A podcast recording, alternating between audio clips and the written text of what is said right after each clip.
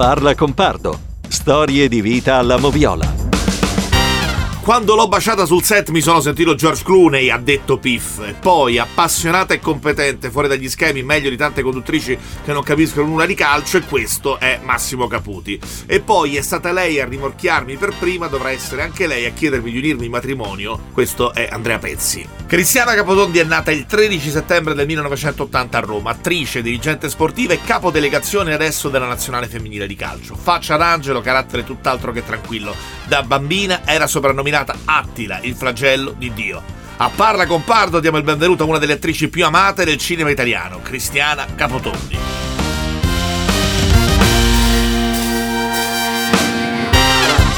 Buongiorno Pier. Beh, questo quadro sembra un quadro di una persona affetta da multiple personalità. In realtà sono la stessa persona in queste tre definizioni. La cosa che mi piace di più è il desiderio di Andrea Pezzi di essere chiesto in sposo, devo dire la verità. Ecco, immagino. Ma è vero che l'hai rimorchiato, l'hai rimorchiato tu? Ora, sì. rimorchiato. Eh, io ho fatto quello che fanno le donne, cioè mi sono fatta notare e poi dopo, dato che il fatto di farsi notare no, no, non è stato sufficiente, sono andata diretta, però... Perché tu hai detto, hai provato a farti notare, ma lui niente. Cioè, tu poi a un certo punto gli hai proprio gli hai bussato, gli hai citofonato, oh, sto qua. no, sono, poi alla fine sono stata un po' più diretta, perché ho detto altrimenti mi scappa, poi non lo trovo più. E quindi, esatto. sì mi sono preoccupata. Senti, hai iniziato a 12 anni con i Maxi Bon e i Tegolini. Ecco, se ti chiedessi di scegliere fra i Maxi Bon e i Tegolini a distanza. Guarda, purtroppo sono rimasta abbastanza golosa, ma me ne privo perché insomma, crescendo anche, cambia anche il metabolismo, ma mangerei entrambi adesso, in questo momento. Ma come è nato tutto? A 12 anni, evidentemente eri una bambina molto bella con un'espressività subito molto, molto particolare, molto forte, con un talento subito, si era capito subito che c'era talento.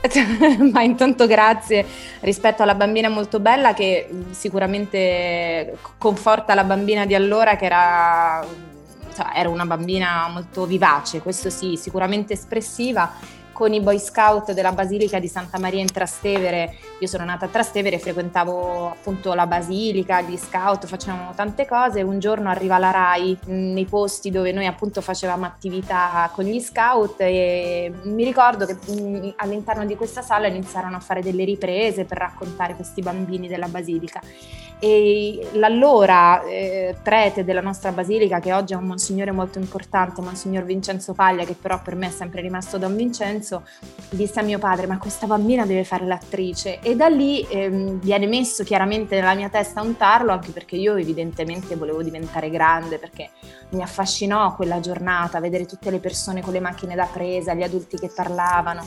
E quindi chiesi ai miei genitori di, di realizzare questo, questo sogno e, e me ne diedero diedero la possibilità, alla fine sono stati bravi loro. Ma tu, eh, questa cosa di Attila, cioè spieghiamola, è vera questa cosa di Attila che era il tuo soprannome oppure ha, cioè, ha qualcosa a sua discolpa Capotondi o no? No, non, non, posso, non, posso, discolparmi, non mi posso difendere. Attila però non era seguito da flagello di Dio, rimanevamo solamente nel, nel, nel, diciamo nella parte principale del, del, della definizione di Attila, solamente Attila che però già era molto spaventoso, ma perché ero veramente irruente, ero avevo il cosiddetto si dice a Roma, spero che ci capiscano perché noi siamo dei milanesi d'adozione ma dei romani certo, di nascita, ero certo. eh, affetta dal ballo di San Vito. Sì.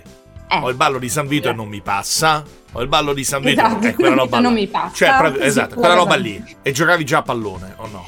Allora, no, perché ho iniziato in realtà a 14 anni quando la mia scuola, questa scuola romana che, che, che, ho frequentato, questo liceo romano che ho frequentato, decise di partecipare ai tornei interscolastici della FIGC e avevamo questo allenatore che si chiamava Filippo, ma detto il rosso, perché era rosso di capelli, che fece la selezione e io mi offrì, eh, giocavo sulla fascia tra appunto difesa, no? quel discorso del, del tornante che, che, che, che, diciamo nella mia idea era come mettere in campo un Maldini, un Cabrini, ecco, cioè l'idea comunque di un difensore esterno che però faceva la fascia e poi crossava o mosso da, da, da chissà quali fortune andasse in porta. Ecco, se rientrava sull'altro piede, beh, pr- pronta a calciare. esatto. certo, perché gioco bene su entrambi cioè, i piedi, certo, quindi certo. lo diamo per scontato. Giocavi sulla fascia a piede invertito, lo diciamo per gli esperti di calcio. E adesso invece sei capodelegazione della nazionale femminile. C'è una parte tecnica fondamentale, queste ragazze sono bravissime, l'hanno dimostrato durante i mondiali e non solo, ma c'è anche un valore simbolico di tutto questo, no? Della, nella lotta ai pregiudizi, nella lotta alle etichette. Cioè, quanto, quanto orgoglio ti dà questo ruolo e quanto pensi che che il calcio femminile affrontato tecnicamente come deve essere affrontato sia uno strumento per, per combattere tutto questo? Ma sicuramente il calcio femminile è oggi un trattato di sociologia perché queste donne, queste atlete hanno combattuto per arrivare al professionismo, è stato mh, annunciato il professionismo per la stagione 2023 dal ministro Spadafora, ma probabilmente ci si potrebbe arrivare anche prima, poi la FIGC chiaramente è assolutamente in questa direzione, quindi c'è il desiderio oggi di tutto il sistema calcio di riconoscere a queste donne il sacrificio, lo sforzo e anche l'essere precursore. Per cui queste ragazze hanno un po' realizzato anche il mio sogno, cioè il sogno del, di, di tutte le bambine che oggi hanno la possibilità di incontrare un club di calcio, ma anche di tutte le ragazze, di tutte le donne che quando hanno voluto giocare a calcio non, non, non, hanno trovato negli anni scorsi dei club che, che potessero accoglierle. Per cui per me sono delle, delle, eroine positive, hanno fatto il vero percorso dell'eroe. Senti, ultimamente hai, fatto, hai interpretato molte eroine positive, no? Storie uh, di donne impegnate. Adesso su, su, Rai 1 ci sarà questo film dedicato a Chiara Lubic, che stata fondamentale no? nel, nel, dialogo interreligioso. Quanto ti piace interpretare delle donne così speciali, così importanti dal punto di vista proprio dell'emancipazione, della parità vera, reale, della lotta ovviamente a qualsiasi forma di violenza? Ma a me piace perché io penso che questo mestiere alla fine negli anni mi sono convinta che mi abbia fatta crescere e ehm, proprio perché ho cercato di incontrare sempre delle donne che avessero qualcosa in più di me, delle donne che avessero delle qualità che per me sono sempre state aspirazionali. Eh, queste donne hanno fatto del, delle rivoluzioni in maniera pacifica, no? se pensiamo a Chiara Lubic, Chiara Lubic ha cercato di, di portare questa sua idea di, di, fratellanza universale attraverso le religioni, ha parlato con, con tutte le religioni, è stata la prima donna a parlare a, un, all'interno di una moschea ad Harlem gremita di musulmani, parlando dei suoi valori, de, de, di ciò che l'ha mossa alla costruzione di questo movimento.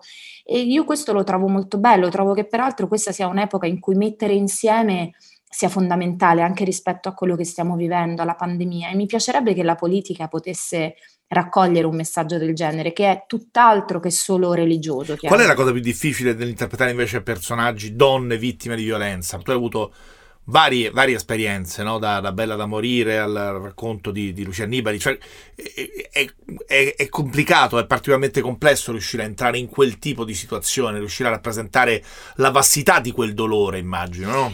Ma sì, anche perché queste donne sono, sono donne mm, che mm, entrano in un gioco eh, che inizialmente appunto è tale, no? È un gioco che ha a che fare anche con una insicurezza, con una scarsa considerazione di sé, eh, con una disattenzione a, alla cura del, dei, dei, dei semi dei rapporti. Questi sono dei rapporti nati con dei semi sbagliati e una volta che pianti questo seme, purtroppo per la mia esperienza rispetto alla violenza sulle donne, il rapporto non riesce mai a, ad emanciparsi da quel, da quel gene iniziale, quindi porta a ciò che poi leggiamo sui giornali. Io quando parlo di violenza sulle donne cerco sempre di responsabilizzare le donne perché eh, purtroppo la, la, bestialità, diciamo, che scaturisce mh, da queste relazioni e che è messa in opera dagli uomini, è una bestialità con la quale in qualche modo bisogna fare i conti e quindi dobbiamo essere attenti noi a, a stare un passo indietro rispetto a delle dinamiche, a, ad educare gli uomini, a formarli, a raccontare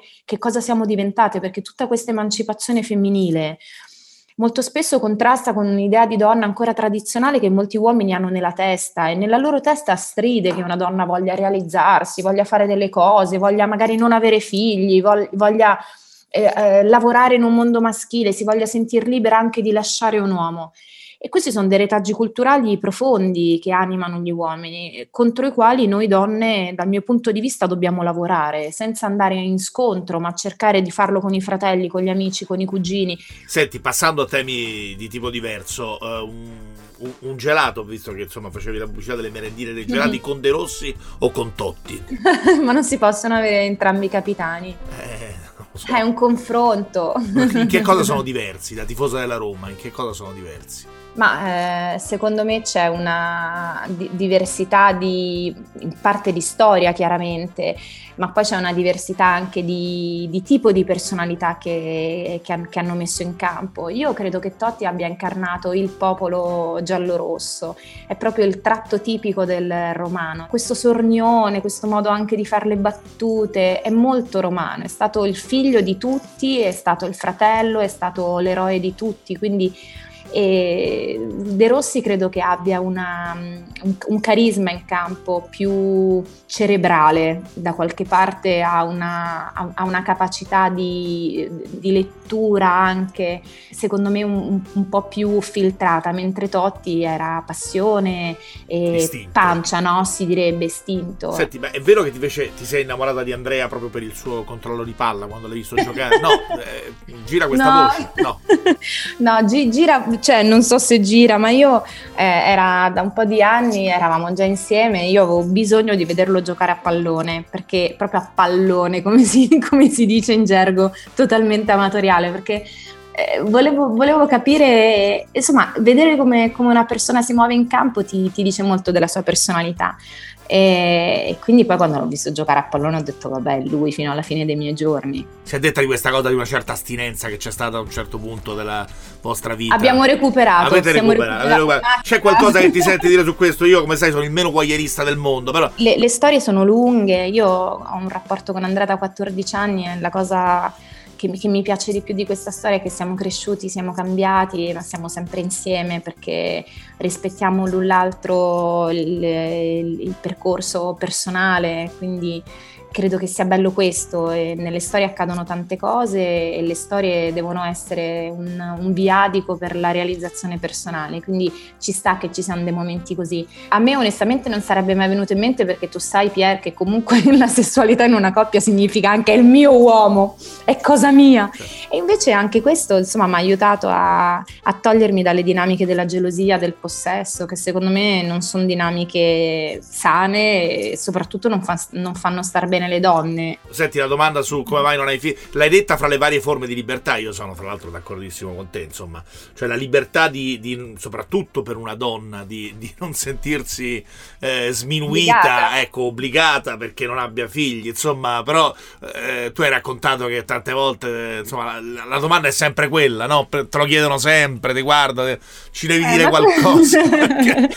No, guarda, io sono possibilista, nel senso che in questi anni non ci abbiamo pensato, devo dire la verità, perché abbiamo fatto tante cose, abbiamo viaggiato tanto, abbiamo, abbiamo vissuto in maniera intensa questi anni e, e poi fondamentalmente se dovesse arrivare io, anche Andrea sarebbe contento, saremmo contenti, ma non credo che attorno alla maternità, attorno alla paternità, sebbene credo siano dei momenti molto belli nella vita, non credo che attorno a questo si debba poi condensare quello che qualcuno dice essere il senso della vita. No, assolutamente, ma il senso della vita è... Ognuno, ognuno lo trova e lo può trovare ogni giorno, in qualsiasi momento. Credo che non ci siano discussioni. Potevate diventare un po' come Fedez e la Ferragni, perché Pezzi, lo diciamo per chi non lo sapeva, quei quattro che non lo sanno, era, è stato uno dei primi influencer, è stato veramente... ti sarebbe piaciuto questo ruolo? L'avreste interpretato in questa maniera? Fedez e Ferragni c'è un buon rapporto? Ma io trovo che questa coppia sia una coppia molto generosa. Appena ricevuto l'Ambrogino d'Oro, ho fatto tante cose per Milano. Mi è piaciuto molto questo aspetto, li trovo molto colorati, molto affiatati. È un'immagine che mi piace.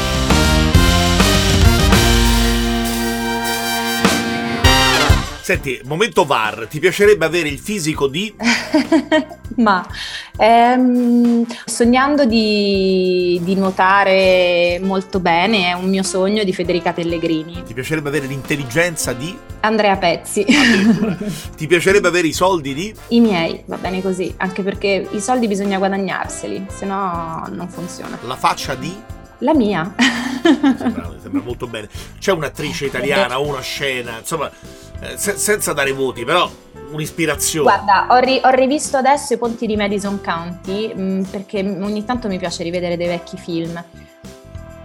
Eh, Meryl Streep è una cosa da, da togliere il fiato. Poi eh, ho rivisto per esempio tanti film di scuola di Monicelli, adesso ho rivisto Genitori e figli di Monicelli dove eh, c'è un Vittorio De Sica bravissimo, un giovanissimo Marcello Mastroianni. Eh, mi viene più facile parlare di, di film del passato per non far torto, ma vedo tante colleghe che fanno delle cose bellissime. E quando ti rivedi a inizio carriera, eh, si cresce, si cambia, no? È un po' io quando risento le mie telecronache Dio. di vent'anni fa, ogni tanto mi capita, proprio sento un'altra voce. C'è un'altra voce, c'è un'altra sicurezza, c'è un'altra confidenza, si è, si è trovata una linea personale no, di, di racconto. Eh, insomma, io credo che anche tu faccia un lavoro molto particolare perché devi rendere visibile un qualcosa, leggere le dinamiche anche per chi magari è meno esperto, eh, lo devi raccontare in maniera accattivante, quindi penso che anche tu sia un autore, no? Eh, un interprete.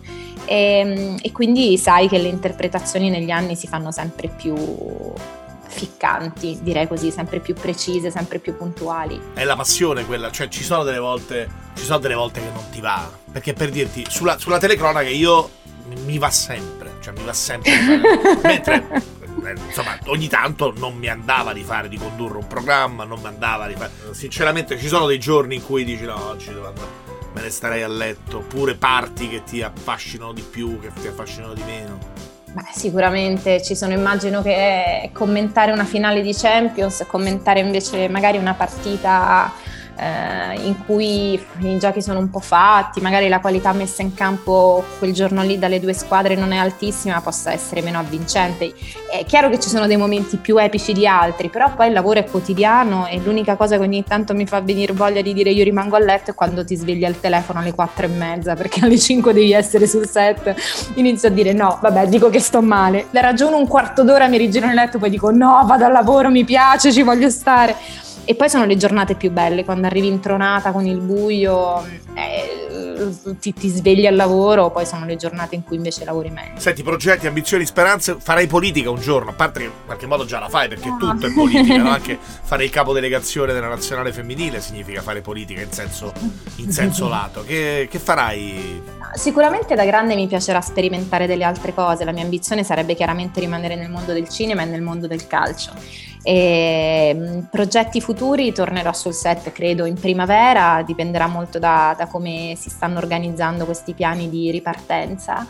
Eh, sono convinta che in, quest- in questa fase poi della mia vita sia necessario incontrare dei personaggi che mi, che mi- che- che mi intrighino, quindi eh, forse faccio, faccio- faccio un po' di, di cose in meno, però proprio, eh, ho una ricerca certosina.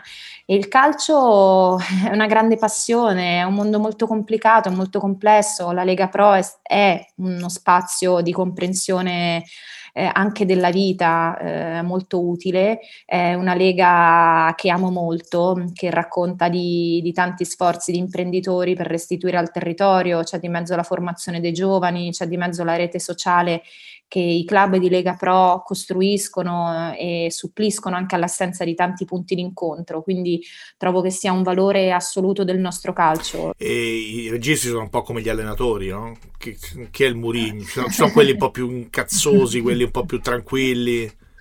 Io penso di sì, che i registi siano come gli allenatori. Uno, uno un po' incazzoso, che non è, non è una cosa brutta, uno un po' burbero. Ma ehm, beh, insomma, io non so se, non so se è così, ma, ma- ma mi viene da pensare che, per esempio, una personalità come quella di Paolo Sorrentino abbia comunque dei momenti di, perché se fai quelle cose lì ci sarà sicuramente un momento in cui magari devi tirare un, un- un punto di maggior decisione. Erano molto burberi in passato, era una chiave di relazione del passato, addirittura no, si, si raccontava che volavano schiaffoni, oggi non- non è chiaramente più così. Eh, a me piace una persona anche rigida perché credo che aiuti il set a rimanere in silenzio. Per esempio, sul set di Carlo Vanzina non, non volava una mosca ed era comunque una persona di grande garbo, di grande attenzione, di grande sensibilità, però teneva il set molto bene. Un po' come Capello, diciamo, che è il tuo allenatore del cuore o no?